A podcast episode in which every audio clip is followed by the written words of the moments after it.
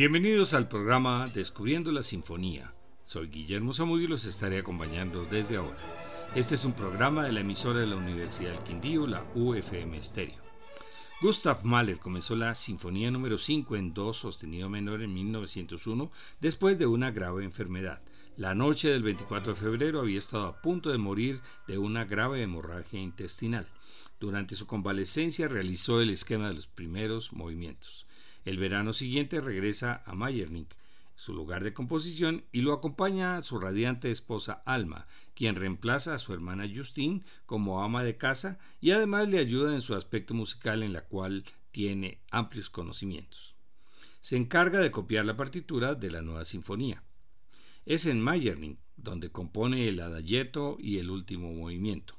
Después de varias revisiones, la Sinfonía número 5 se estrena en Colonia en octubre de 1904.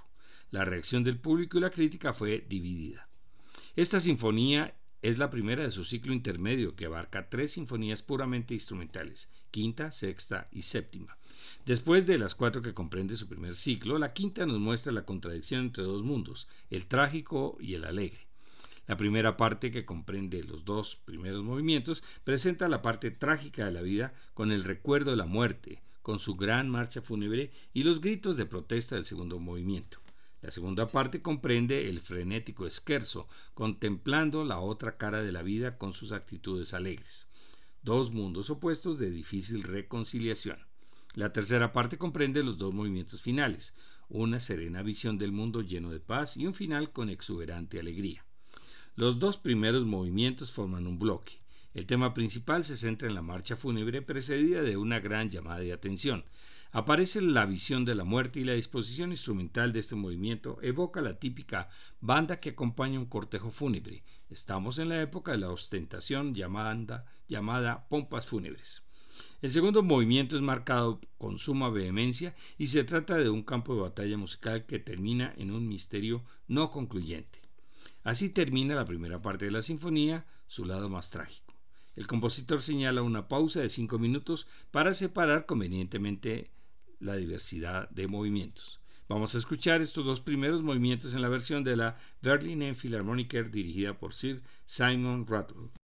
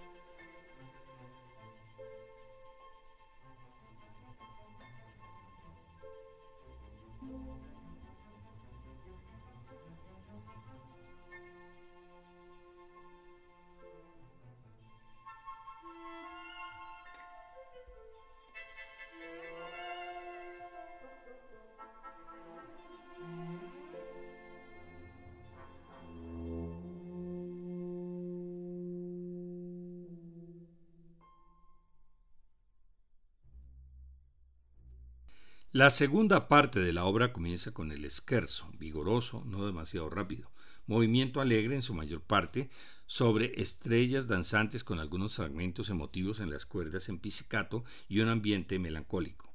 Una llamada de la trompa introduce el primer vals en un estilo cercano a Richard Strauss. El segundo vals es interpretado en un tiempo más lento. El sordo sonido del bombo inicia el final. La cuerda, primero, y otros instrumentos después, recuerdan uno de los elementos del primer vals. La entrada de las trompas lleva al final del movimiento. Escuchemos a la misma orquesta con este tercer movimiento esquerzo.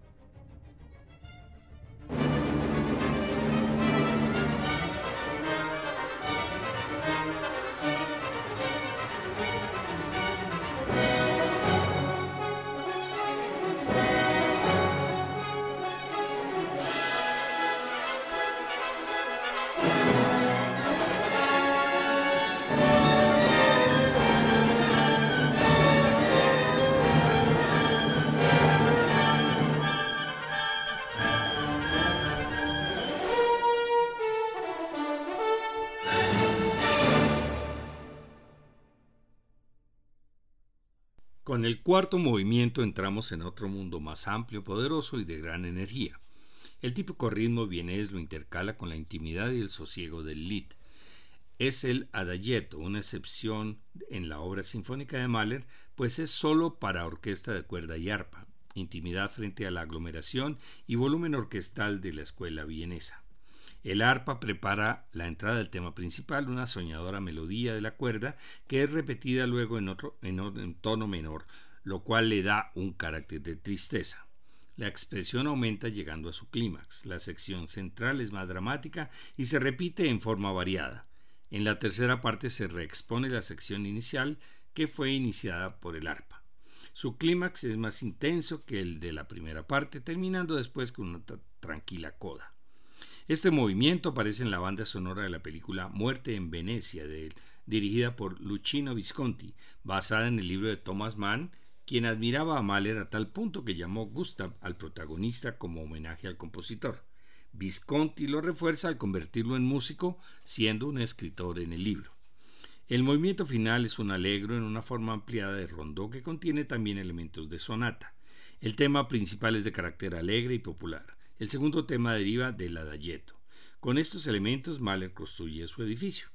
Al principio, la madera interpreta varios motivos, entre los cuales un tema empleado anteriormente en uno de sus leads, el motivo interpretado por el fagot.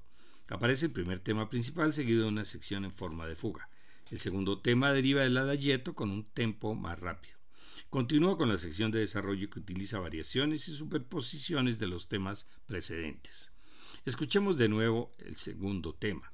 En la, sección final, que correspondería a la recapitulación, se escuchan elementos de la fuga y de la introducción con la melodía lead nombrado. Se recuerda el segundo tema y finalmente el coral del segundo movimiento que conduce a la alegre coda final.